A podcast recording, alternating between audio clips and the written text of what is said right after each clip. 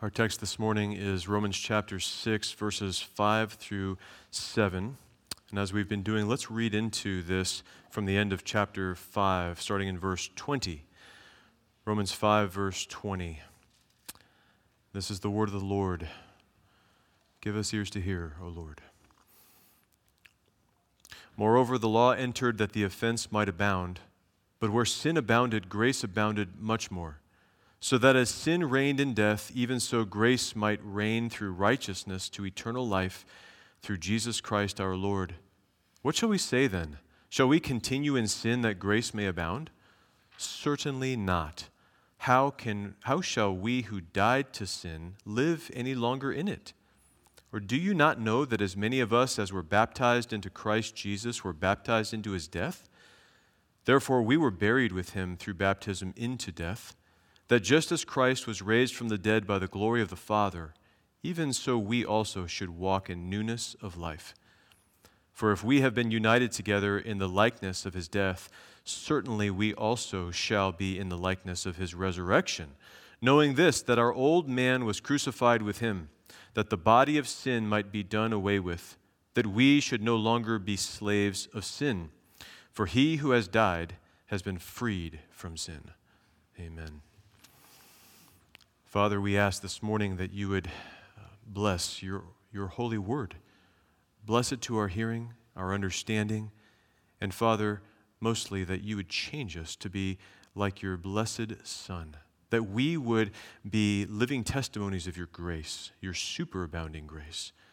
Father, forgive us our sins, cleanse us, make us fit for your service, for you alone are worthy of all praise, honor, and glory. And it's in the name of Jesus we pray. Amen. Please be seated.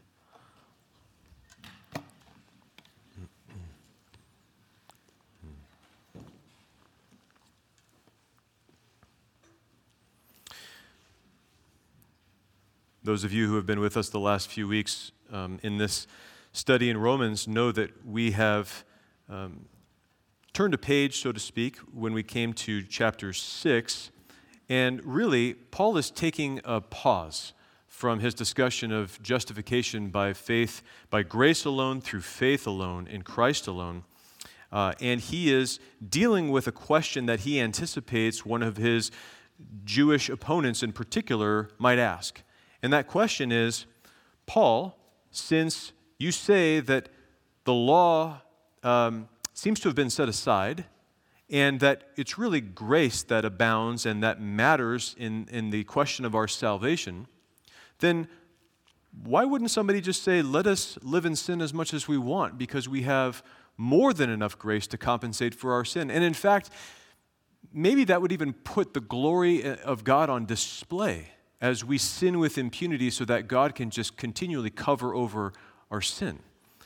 And Paul is asking this question is that a right understanding and a right use of grace? And his answer is may it never be.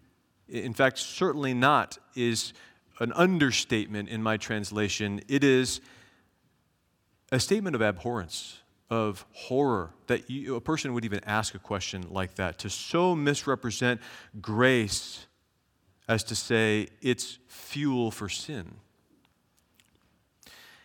And so last week we looked at Paul's explanation, in fact, his first big illustration of what it means that we died with Christ, that we died to sin, rather, in verse 2, because his answer is certainly not. We shall not continue to live in sin. Don't you know? Or how excuse me, how shall we who died to sin live any longer in it? That's his general answer to the question. How can we who died to sin live any longer in it? And so we, we spent time looking at what does it mean that we have died to sin? And in the context, what we learned is that we have died to the reign, to the rule, the authority, the dominion of sin, that sin held over us, and that we really see Paul bringing out in verse 21 of chapter 5. That as sin reigned in death, even so grace might reign through righteousness to eternal life through Jesus Christ our Lord. So his first answer to the question is absolutely not. We've died to the reign of sin. And then his first big illustration of what it means that we died is in verse 3. Do you not know? Are you ignorant of this fact? That as many of us as were baptized into Christ Jesus were baptized into his death? And so we, we looked at this question of baptism and what Paul means that we have been baptized into Christ. Is he talking about a water baptism, the ritual, the ceremony of water baptism? And we saw um, last week that no, he's not talking about a water baptism. In fact, the word baptism means a full and permanent immersion into Christ such that we become one with him. It's a picture of our union. And that is um, something that is a permanent state of affairs. And so he's talking about a, a spiritual baptism, which the Holy Spirit of God Himself does for us by joining us to the body of Christ. It's by one Spirit that we're joined to the one body with the Lord Jesus Christ Himself being our new head. Adam is no longer our federal head, as he was and is for all who are naturally born in this world. We've been transferred to a new kingdom and to a new body where Jesus Christ now rules and reigns as our head. And so uh, we, we looked at three effects of what it means to be baptized or immersed into Christ. And we saw that really the experience of Christ is the experience of every true believer in Christ. And it's this when he died, we died with him. When he was buried, we were buried with him. And when he rose, we rose with him from the dead. And the way that Paul defines that in verse 4 is that we should walk in what he calls newness of life. A new kind of life, a new realm, in fact, a new kingdom that we belong to, where our pattern of life, our manner, some versions say our conversation, the idea is our lifestyle, what we habitually practice now, is new. It's altogether different from that former manner of life. But the key point for the antinomian, the one who would say, let's live lawlessly that grace may abound, is that this life that we now have in Christ first required a death. It first required a death. And so we're going to spend some time this morning fleshing that concept out a little bit more. And there's really three points I'd like to give you today. and the outline, we'll see how far we get. Um, three points. The first is the promise of freedom. And when I say freedom, I'm talking about freedom from sin because that is the context that we're talking about today. The promise of freedom. Secondly, the purpose of freedom. And thirdly, the proclamation of freedom. Promise, purpose, and proclamation. So let's look again at verse 4. Therefore, we were buried with him through baptism into death, that just as Christ was raised from the dead by the glory of the Father, even so we also should walk in newness of life. For if we have been united together in the likeness of his death, certainly we also shall be in the likeness of his resurrection. So, the first thing that you'll notice is Paul seems to be restating what he said in verse 4 his emphasis in verse 4 is on this newness of life that results from our union, our baptism, our immersion into Christ. And he says, if we have been united together in verse 5, in a death like his, if we've been crucified with him, and he's going to say that in verse 6 specifically, then certainly we also shall be in the likeness of his resurrection. So Paul wants to give another illustration now of this concept, this doctrine of union with Christ, and he wants to strengthen his argument to show us our union with Christ is real and it's guaranteed. So, first, the promise of freedom. When he says in verse 5, for if we have been united together in the likeness of his death. That word united in the Greek is a unique word. It's only uh, used one time in the scripture, and it's used right here in Romans 6 5 and it's translated to plant together. To plant together. In fact, I think the King James is uh, possibly the only version that I saw that renders it that way. Others render it as united together. Um, But the word is a compound word, as often Greek's word, Greek words are. The two words are sim, S Y M, which means together, together with, and pheo, which is a, a root, F, e, uh, pheo, F E O, if you will. It's a root that means to spring up, to spring up. And so you put these words together, and it seems to say if we have sprung up together in the likeness of his death, and it doesn't quite sound right in that context. Um, really, because it's a unique word, the understanding is planted together, because that which is first planted together then springs up together. So that's where the root pheo comes in. But the, the context here, again, is this we have been united in the likeness of his death. What does that indicate? That's visually indicating a downward motion. Uh, we've gone into the ground with Christ, we've been buried with him. So there's where the planting idea comes in like seed, we have gone into the ground with Christ, been buried and covered over, and that seed then gives way to new life. Think about Jesus in John chapter 12 when he says this in verse 24. This is the principle. Most assuredly, I say to you, unless a grain of wheat falls into the ground and dies, it remains alone. But if it dies, it produces much grain much grain. So here we have the picture of a single grain of wheat. That grain goes into the ground, it's covered over and dies, so to speak. And what happens, what results from that is new growth, a new stalk of wheat, in fact, which or whose head has many uh, grains of wheat, doesn't it? So the one gives way to the many, and the means by which that occurs is death. Death. So now we think about this doctrine that we have been united with Christ. We are in Him. This operation of the Holy Spirit has placed us, immersed us into Him. Then, when Christ went into the ground and was buried, when He was risen from the dead, we were the result. We were the fruit. We were the grain, the multiplicity of grain that came from the one grain that went into the ground and died. So, this imagery conveys more than anything else this planting conveys an image of union or of joint origin with Jesus Christ. Our corporate reading this morning in Psalm 92, verse 13, the psalmist says, Those who are planted in the house of the Lord shall flourish in the courts of our God. What is this house of the Lord where those who are planted there will flourish? Or maybe the better question is, Who is the house of the Lord? Who is the true temple of God? Jesus said, Destroy this temple, and in three days I will raise it up. And the Jews said, How can this be?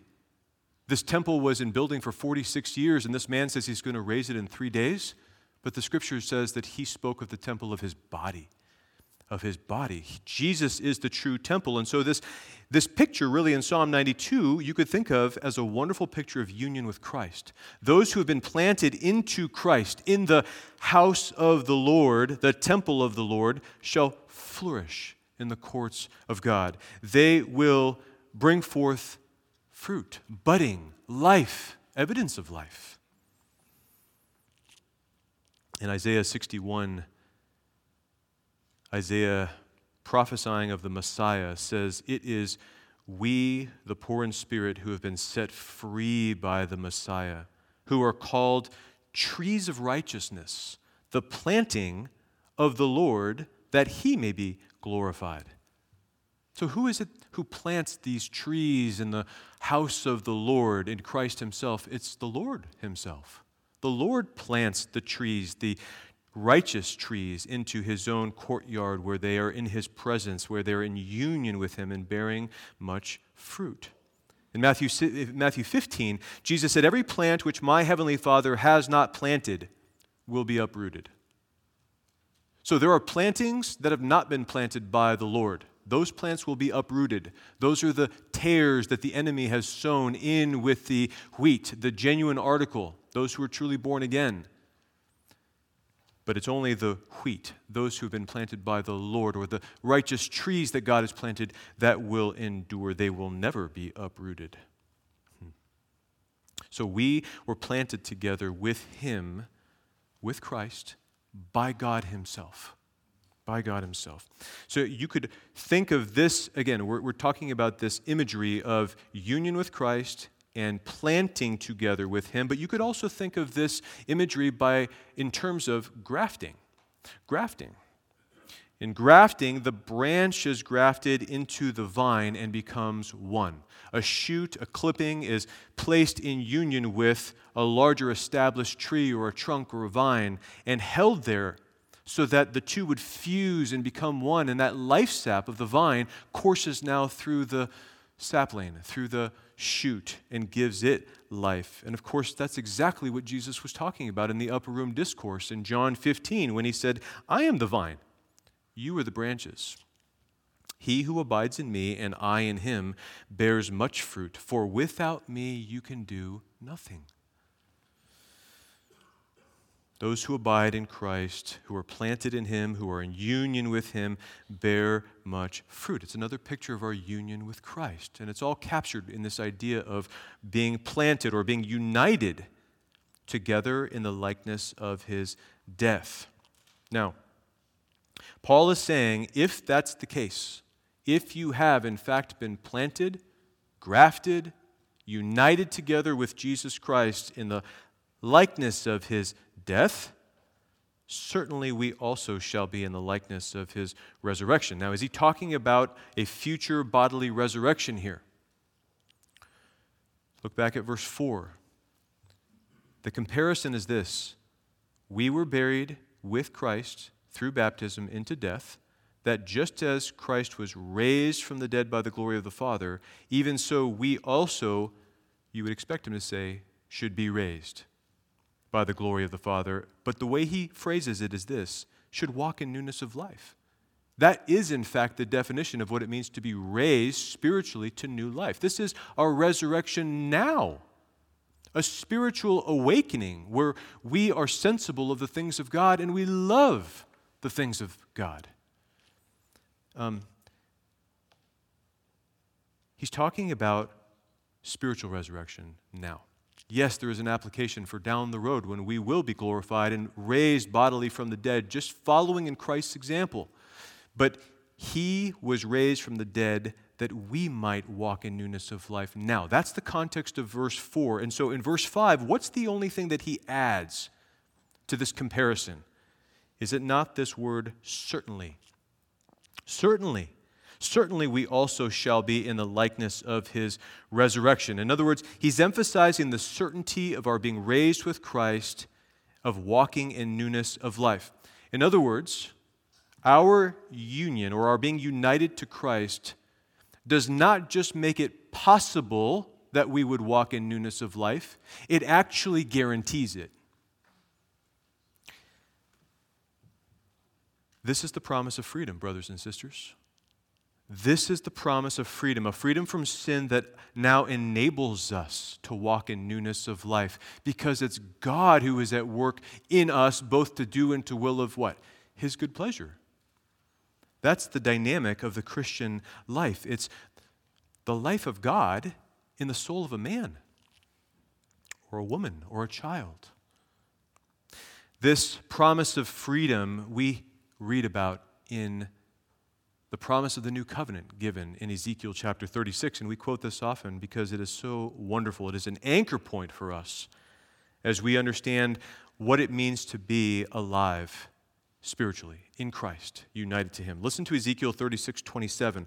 I will put my spirit within you and cause you to walk in my statutes, and you will keep my judgments and do them. I will cause you to walk.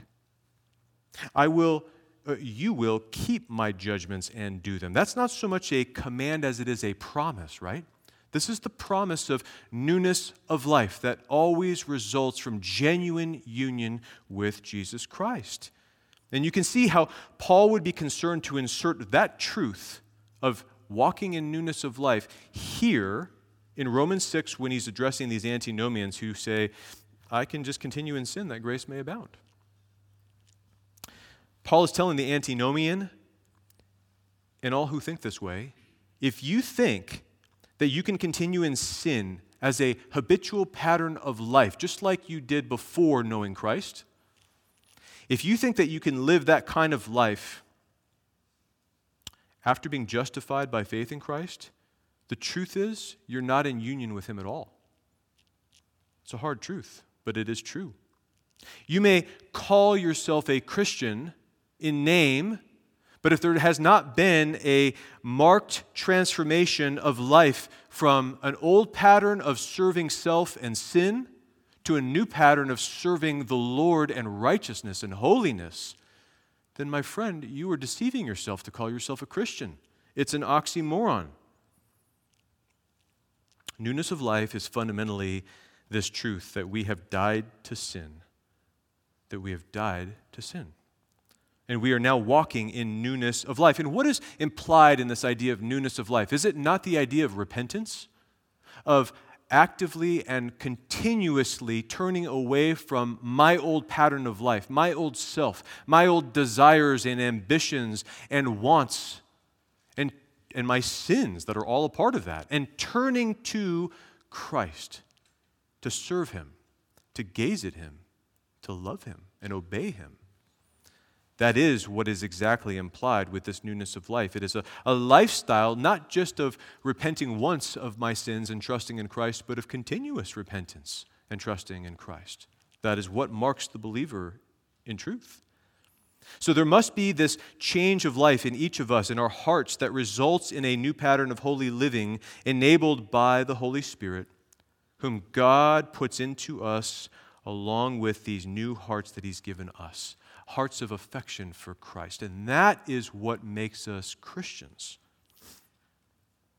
So, first is the promise of freedom.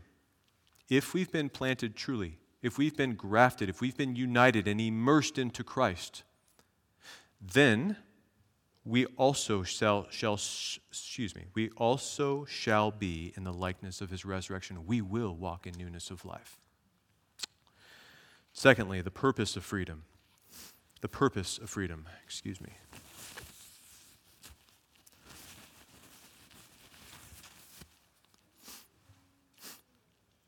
Verse 6 Knowing this, that our old man was crucified with him, that the body of sin might be done away with, that we should no longer be slaves of sin. Paul's saying, first of all, here's what you must understand, brother and sister in Christ. Our old man was crucified with him. So, the first question that should come to your mind is what does this old man term mean?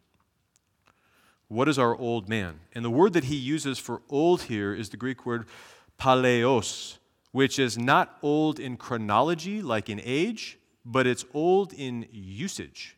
In other words, worn out, useless, only fit for being thrown into the dump heap. That's the kind of word he uses with this phrase, our old man.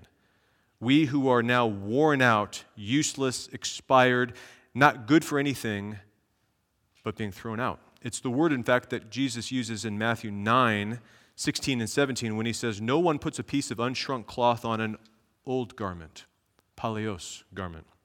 For the patch pulls away from the garment and the tear is made worse. Nor do they put new wine into old paleos, wineskins, worn out, uh, useless for holding new wine. So, this old man, this worn out self, you could say, is the person I used to be, the person you used to be. It is really our earthly human nature apart from divine influence. It's the natural man. It's the old nature that was given to sin to loving sin and to being opposed to God, a rebel of God. That's all what's encompassed by this phrase or term, our old man. So you could say, in short, that our old man is the old sin nature that we inherited from Adam. And it's that sin nature that Paul had been driving home for us in Romans 5, verse 12, all the way through to the end of verse 21, that used to reign over us used to hold us in a state of bondage so that all we could do was sin. All of that is the idea of the old man. It's that old nature. And Paul is going to contrast this old man with what he calls the new man. The new man. And he does that in a couple of places. He does it in Ephesians 4 and Colossians 3. I'd like you to turn with me to Ephesians 4 just to look at this in a little more detail.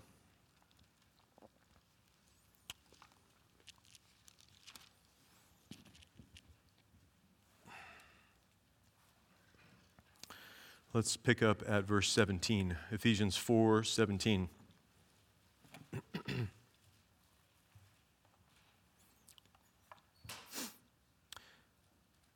This I say, therefore, and testify in the Lord, that you should no longer walk as the rest of the Gentiles walk in the futility of their mind, having their understanding darkened, be, being alienated from the life of God because of the ignorance that is in them, because of the blindness of their heart who, being past feeling, have given themselves over to lewdness, to work all uncleanness with greediness. But you have not so learned Christ, if indeed you have heard him and have been taught by him as the truth is in Jesus, that you put off concerning your former conduct the old man. There it is concerning your former conduct, the old man, which grows corrupt according to the deceitful lusts, and be renewed in the spirit of your mind, and that you put on the new man, which was created according to God in true righteousness and holiness. So when you read this passage, you get the distinct sense that Paul is giving some instruction up front, verses 17 through 21, and then it seems that he gives uh, commands that you put off the old man, and in 24, that you put on the new man. In fact, um, I think almost every uh, translation that I looked at um, has that sense to it. It has a sense that these are commands. But what really surprised me this week as I was preparing for this message is um, if you look at the Greek, there's a different sense for what is being said here. And I have to give credit to Dr. John MacArthur because he was the one who tipped me off to this, and, and it led to a study of the Greek here that um, I really found surprising, but in a wonderful way, and I wanted to share it with each of you. He says, um,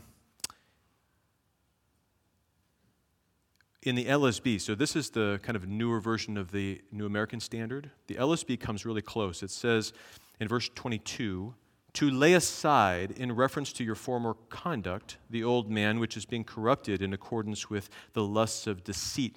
To lay aside, it's a little bit ambiguous. Is, is that a command or is that more a statement of fact?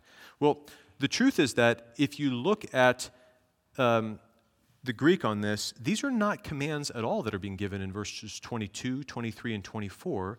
They're what's called indicatives, they're statements of fact statements of what is already true, not encouragements to do something. You see the difference? So, what he's saying in verse 22 is this that you have put off concerning your former conduct, the old man, which actually it says, which is corrupted according to the deceitful lusts, and not be renewed in the spirit of your mind, but and you are renewed in the spirit of your mind. And verse 24 is, and that you have put on the new man, which was created according to God in true righteousness and holiness. You see how differently that reads when you read it as indicatives and not imperatives? As statements of fact and not direct commands? What is he doing here? Well, he's contrasting again the old man, which is the old nature inherited from Adam, the sin nature that used to dominate you and me. And he's contrasting that with what he calls the new man Kainos in Greek is the same root word he uses in Romans 6 4 for newness of life. It's a new kind of person, altogether different. In fact, he defines it as one who is created or fashioned or formed in the likeness of God, in righteousness and true holiness. This is the new man. The old man was characterized by the pursuit of sin and corruption as the pattern of its life. The new man is characterized by the pursuit of righteousness and holiness as the pattern of his life. He's saying that is the person you have put on by virtue of your union with Christ. That is the kind of person you now are by virtue of the fact that you are united to Christ. Because Christ himself has put off your old man, your old nature, and he's put on a new nature, a new man for all of us. And so the sense really of Ephesians 4 here in 17 through 24 is this don't live like the rest of the Gentiles live any longer. You used to live that way. Don't do that anymore. Their minds and their hearts are still dark, blind, ignorant of spiritual things because they are alienated, alienated from the life of God. They have zero spiritual sensitivity. That's why they give themselves over to sensuality wholeheartedly. They're like beasts without understanding. But you, Christian, brother and sister in Christ, don't live like that anymore. Why? If you have heard Christ and have been taught by him. And what is this truth that is in Jesus? It's the statement of these facts that you have put off the old man, that you are renewed in the spirit of your mind. We have the mind of Christ present tense now, don't we? And that you have put off, excuse me, have put on the new man, which is created in righteousness and true holiness. Here's the pattern since this is true of you, here's the doctrine. And that's really what Paul is saying in verses 22 through 24. This is what Christ has done for you. And in the light of that, live. So here's the imperatives that now come starting in verse 25 all the way to the end of the chapter. These are the commands. Therefore, putting away lying, let each of you speak truth with his neighbor. Be angry and do not sin. Don't let the sun go down on your wrath, nor give place to the devil. Let him who stole steal no longer, but rather let him labor, working with his hands what is good, that he may have something to give him who has need. Let no corrupt communication or word proceed out of your mouth, but that which is good for the necessary edification, building up, so that it may impart grace to the hearers. And don't grieve the Holy Spirit of God by whom you were sealed for the day of redemption. Let all bitterness, wrath, anger, clamor, and evil speaking be put away from you with all malice, and be kind to one another, tenderhearted, forgiving one another, even as God in Christ forgave you. There's the description of the new man. And these are commands that are given only on the heels of this is what Christ has done for you in your union with Him. That doesn't make any sense if you say, it's up to you to put off the old nature and put on the new nature. Because your question is then, when have I ever done enough to put off the old nature and put on the new nature? It's the same thing as um, faith. How do I know when I have enough faith to trust Christ? That was the struggle of the Wesleys. How do I know? And they were looking at their own faith as really their own work, and they were depressed because they never knew pre conversion how much was enough before it was the genuine article. And the Lord is teaching us and encouraging us and giving us assurance in Romans and in the section in Ephesians about this truth. Salvation is all of the Lord, all of it. He has put us into union with Christ. He is working out His new life in us, this new man, where Christ rules and reigns on the throne of your heart. This is the kingdom now where He reigns. And it makes a difference, a stark difference, a difference that is as great as life from death. I can't think of a greater difference than that as the new pattern of our lives, so that we know we're in Him. And knowing that truth, and he puts emphasis on this, knowing this, knowing this, we're not ignorant of this, this is what fuels our love to Christ, our obedience to Christ. This is what fuels our willingness to, to do these imperatives, these commands, right? So that is a, that's a shift. That's a big paradigm shift, I think, of understanding the scripture because we're talking about what the Lord has done for us and living in the light of that reality. Okay. And by the way, you get the same idea in Colossians 3. I'm not going to go through it with you this morning, but this idea of putting off and putting on, he talks about, just like is translated correctly in Ephesians 4, that you have put off, you have put on. But when he does give the command, and he does in Colossians 3 to put off and put on, he's not saying put off your old nature, your old man. He's not saying put on your new nature. He's saying put off the works of the flesh, the deeds of the flesh. Put on the fruit of the Spirit. See the difference? Because this is true of you already, your nature has changed. Now you can live this way. That's his emphasis. So the old man is the old sin nature that we inherited from Adam, which is worn out. It's useless because it's been crucified with Christ. Crucified is just a metaphor for death. And then he says this back in Romans chapter 6 that the body of sin might be done away with. Um, the body of sin might be done away with. Next question What is this body of sin? Is this the same thing as the old man he just talked about in the, in the same verse? Or is he making a distinction because he's using a new term here? Well, there's been a lot of discussion, believe it or not, in the commentaries on the meaning of these two words. Let me tell you this. Here's what I understand from Scripture on this. When he uses this term body of sin, he is essentially using the same understanding as old man, but with this slight nuance or caveat. The old man is the old sin nature, right? The body of sin is the sphere, the, the physical sphere where that old nature used to reign. So you could think of the old man as the entity of a sinful nature, and that sin nature was at work inside of a sphere. And what's the sphere? Well, it's our bodies. The body of sin, he says. In fact, he uses the Greek word soma, which is the same word he's going to use many times in Romans 6 and even into 7 when he talks about the body. And it, it refers to the physical body. It refers to the physical body. So the old man is the old nature that we inherited for, from Adam, which used to reign in the sphere of your, what he calls mortal body in verse 12.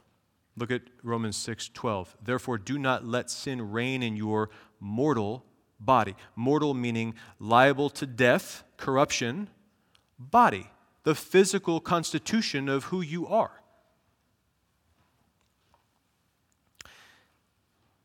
So we have the old nature that used to reign in our physical bodies. That, that's a way of saying all of us, all of our faculties, our minds, our affections, our wills, even our physical beings. The reason we age and get sick and die is because of sin, is it not?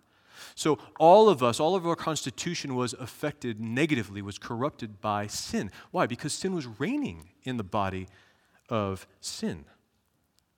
So, now Paul is going to give what I'm calling the purpose for our freedom. The purpose for our freedom, and it's twofold. Look what he says in verse 6.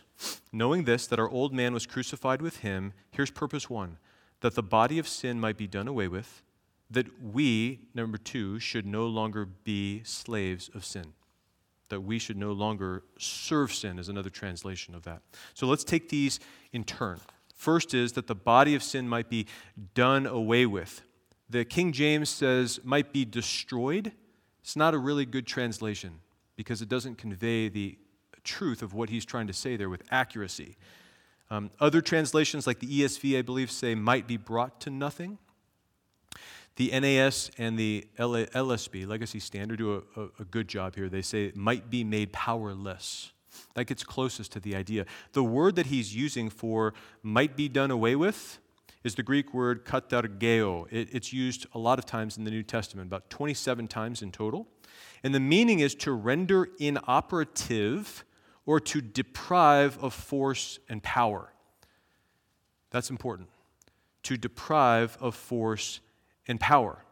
In other words, what was once very strong, the sphere where sin used to reign and which held us captive in our physical bodies, where we couldn't do anything but sin, that sphere, that body of sin has been tremendously weakened by Christ, by his superabounding grace toward us so that it no longer has the same force and power, that same authority, that same dominion that absolutely ruled over us like a tyrant on the throne.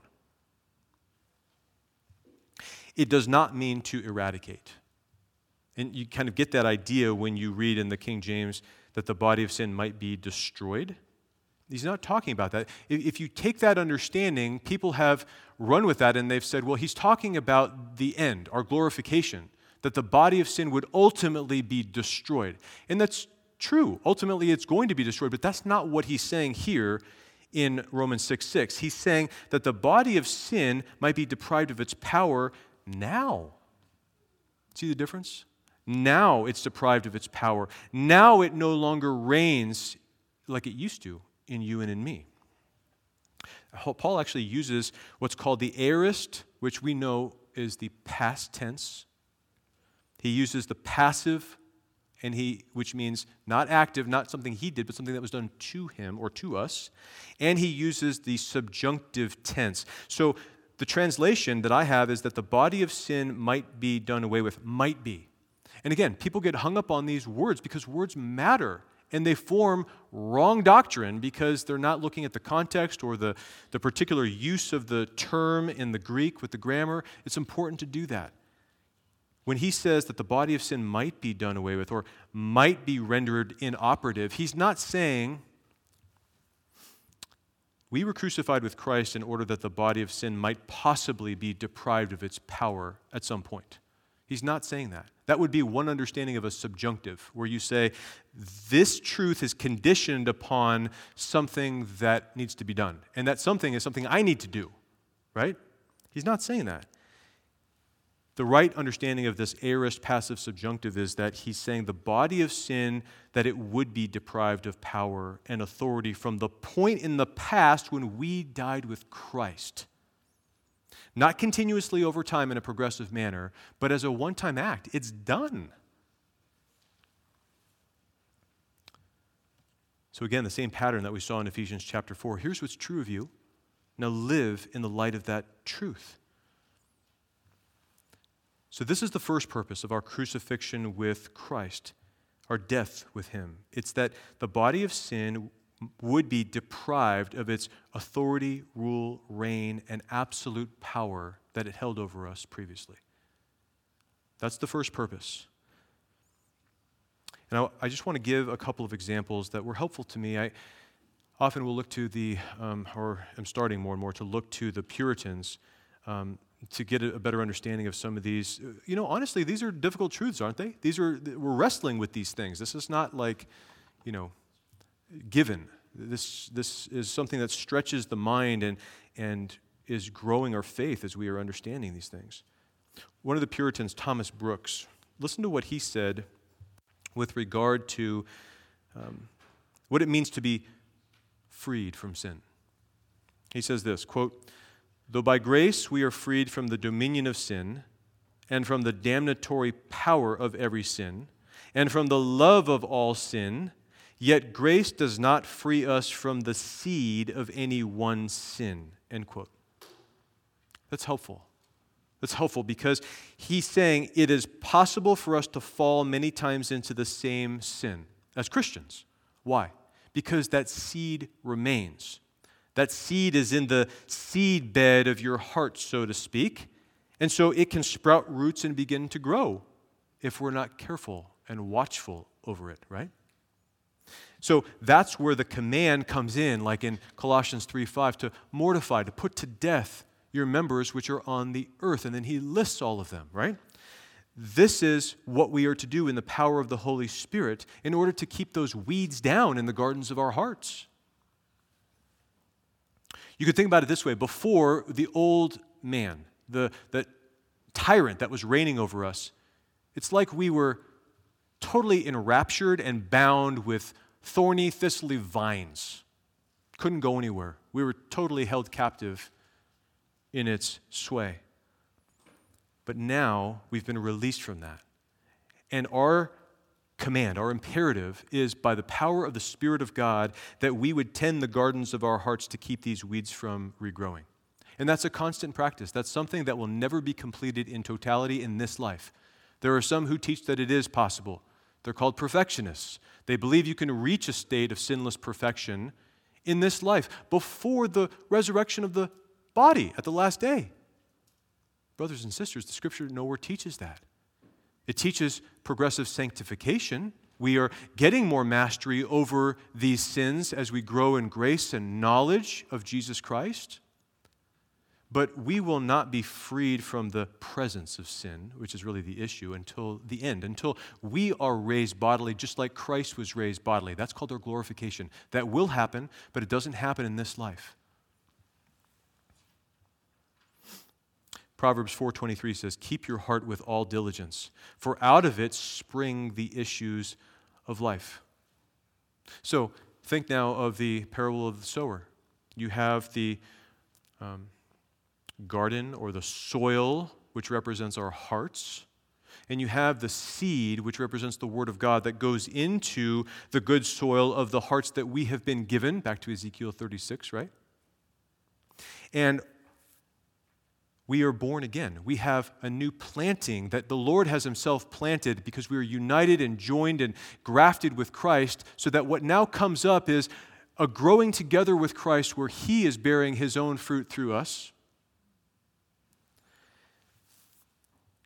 But there are still weeds that can sprout in this good heart. This. Uh, the, the, those seeds, you could say, are latent in the heart. Still sprinkled, right? Just like when you plant a good garden, you have the thing that you intend to grow, and then you have all the weeds that you didn't intend to grow. Those weeds are still in the heart, and we must proactively root them out. So that was Thomas's, Thomas Brooks's view on sanctification and how we are free from the power of sin and how we deal with sin in the heart. Listen to John Flavel, another Puritan. He says this. He, he, uses a little different example. He talks now about the heart being an instrument, like a musical instrument. And he says this quote, For though grace has in great measure rectified the soul and given it a habitual heavenly temper, yet sin often actually discomposes it again, so that even a gracious heart is like a musical instrument which, though it be ever so exactly tuned, a small matter places out of tune again. Yea, hang it aside but a little, and it will need setting again before you can play another lesson on it. Isn't that interesting? We're like tuned instruments when we've been given new hearts. And yet, how easy it is for that instrument that is tuned to fall out of tune when we are neglectful of our duties to tend the gardens of our hearts. So, the first purpose, again, of our freedom from sin is that we, that the body of sin would be deprived of its rule and reign in us now.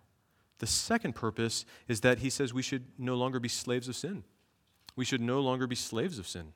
And actually, he doesn't use the noun for slaves, but he uses the verb to serve as a slave would sin. That we should no longer serve sin like slaves, is what he's saying. In other words, our old sin nature was crucified with Christ that the sin nature might be deprived of its power, that we should no longer serve sin like we did when we were slaves to sin. Um, He's not saying that we should no longer be slaves at some point in the future. One day. One day when we're glorified, we're no longer going to be slaves. He's not saying that. He's saying, now you're not slaves anymore. You've been set free. Let me just give you one more example here that was helpful for me in thinking about sorting this, you know, all, all, of this language with the old man and the body of sin and how they work together. Turn with me to Deuteronomy chapter 7. This is an example from redemptive history. Um, all of redemptive history um, has a physical component. These things actually happened. Right? God led a people out of Egypt, and He brought them through the Red Sea with mighty power, and He brought them through the wilderness for 40 years because of their sin, and eventually brings them across the Jordan into the promised land. But all of that redemptive history that actually happened has a spiritual significance as well for us today. And that's really what I would like to show you um, as we look at Deuteronomy 7. Look at Deuteronomy 7, starting in verse 16. Actually, starting in verse, uh, yeah, verse 16.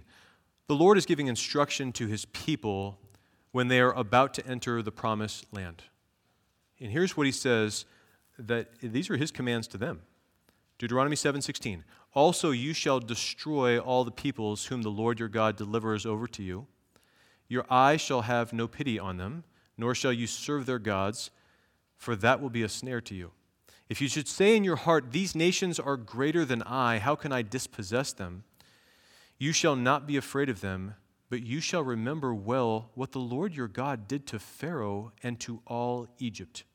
The great trials which your eyes saw, the signs and the wonders, the mighty hand and the outstretched arm by which the Lord your God brought you out. So shall the Lord your God do to all the peoples of whom you are afraid. Moreover, the Lord your God will send the hornet among them until those who are left, who hide themselves from you, are destroyed. You shall not be terrified of them, for the Lord your God, the great and awesome God, is among you. And the Lord your God will drive out those nations before you little by little. You will be unable to destroy them at once, lest the beasts of the field become too numerous for you.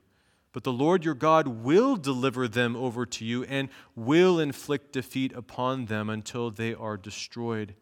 And he will deliver their kings into your hand, and you will destroy their name from under heaven. No one shall be able to stand against you until you have destroyed them.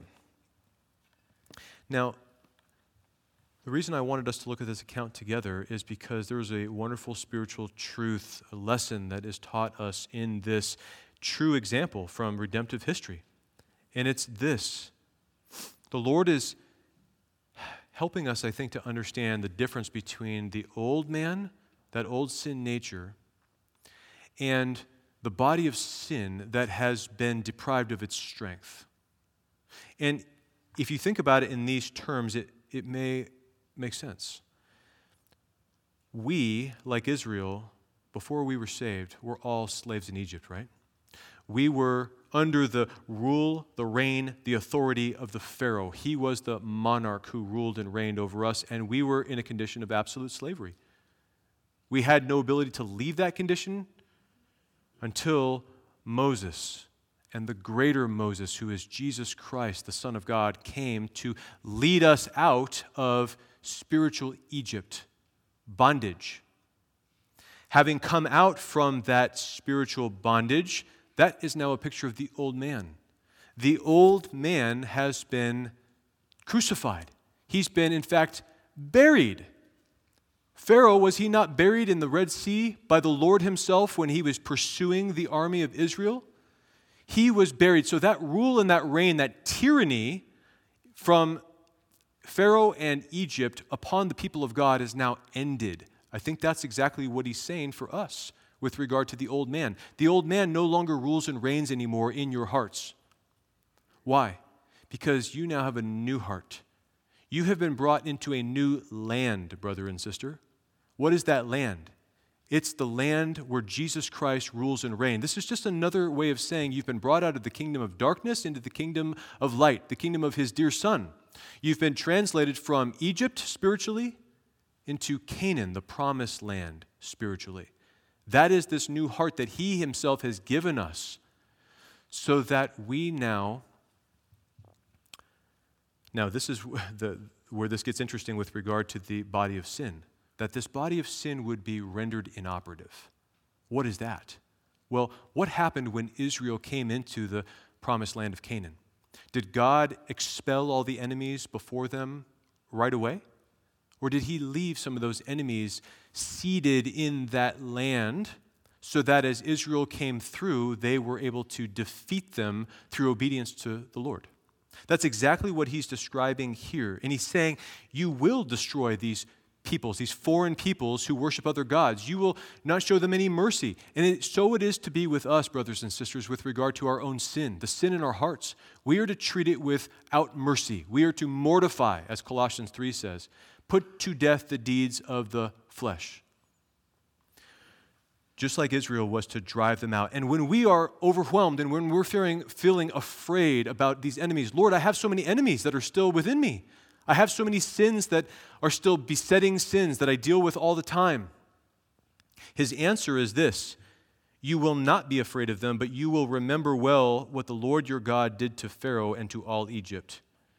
You will remember the great redemption that he brought you through by delivering you from Egypt spiritually through the greater Moses, Jesus Christ. You remember that. Remember that mighty act of redemption, of salvation that only He could accomplish. And that is now your strength as you go into the land and you fight these, as you root out these little seeds, of these weeds of sin in your heart.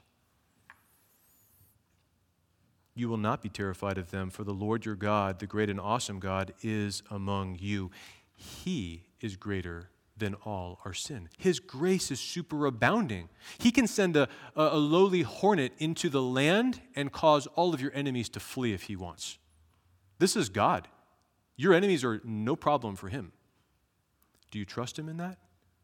Do you trust him this morning in that as you think about eradicating sin from your heart? He will give you that ability to root out a little at a time. He says, I will not utterly destroy all these nations. This is a picture of progressive sanctification. The Lord your God will drive out those nations, verse 22, before you little by little. That's exactly how it is for us. Little by little, He is sanctifying us progressively over time until the land one day will be totally free of enemies, of sin.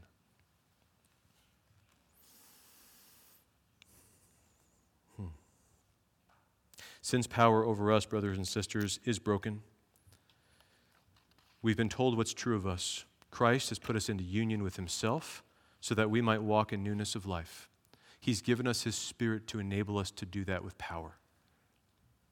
It doesn't mean that we will not deal with sin anymore. We still do sin. But the pattern of sin, the habitual lifestyle that we were given to before, when old man sin was reigning, that's been broken. That's gone. You now have a new pattern of life, of righteousness, holiness, and truth and love for Christ and hatred of your own sin and continual repentance. No true believer can say that he must sin. No true believer can just say, I can't deal with that sin. It's got a grip on me and I can never get out from under it. I've been dealing with it for too long. You may not say that. You cannot say that. If you are born again, if you are truly in Christ, He gives that authority because He is now ruling and reigning on the, the throne of your heart. So let us be good gardeners, so to speak, this week as we seek the Lord in His Word, as we seek to be filled with the Spirit of God by dwelling on His mind and in prayer and in fellowship with each other. Let us be good musicians, those who are constantly tuning our instruments to the Lord so that we play a sweet melody for Him. And let's remember this framework of Deuteronomy chapter 7 of progressive sanctification with the Lord going before us and commanding us to utterly destroy, root out all that sin as we find it, as it crops up, knowing that He can more than accomplish all of that in our behalf. For he who died has been freed from sin. Freed. That's the title of the message this morning. And he, interestingly, in verse 7, and I'm not going to spend a lot of time on this, but he, he uses the word justification here. He says, You've been justified from sin, which is interesting because he spent chapters 3, 4, and 5 of Romans talking a lot about justification. So, in this context, he's not talking about our justification in terms of the penalty being paid for our sin. We already learned that in chapters 3 through 5. Here, he is talking about being justified from the power of sin. It no longer rules and reigns over you. And one day, praise the Lord, He's going to deliver us from the presence of sin. That's our glorification. That's all coming. Hmm. The promise of freedom, being united with Him, doesn't just make it possible we walk in newness of life, but it actually guarantees it. The purpose of freedom, twofold that the body of sin would be deprived of reigning power now in your heart, that we no longer have to serve sin. You can say no as you say yes to Christ in obedience to Him. And thirdly, the proclamation of freedom. We have been declared free by God. This is what is true of us now. Live in the light of that truth and enjoy your freedom from sin. Let's pray. Father, thank you for your word, which is sharper than a two edged sword. It's powerful, it's quick, it knows how to bring to life as it cuts out the cancer of our sin from within us, from within our old hearts. and it knows how to um, judge and condemn those who are unwilling to repent and turn to Jesus for life. Father, you are the one to be feared above all. Help us because we do fear men at times and we do fear our circumstances. We do get overwhelmed with the sin that is still in our lives. Father, help us to look to you in faith, trusting you that you can work in us to root all these things out continuously as a practice, and that we would enjoy more and more freedom in Christ. Because surely, Lord, this is your purpose in saving us, that we would resemble ourselves less and resemble your Son more. Thank you, Father, for the work of grace you're doing in each one of our hearts. May it grow this week evermore, and may you be sweeter to us, Lord, as we taste and see that the Lord is good. In Jesus' name, amen.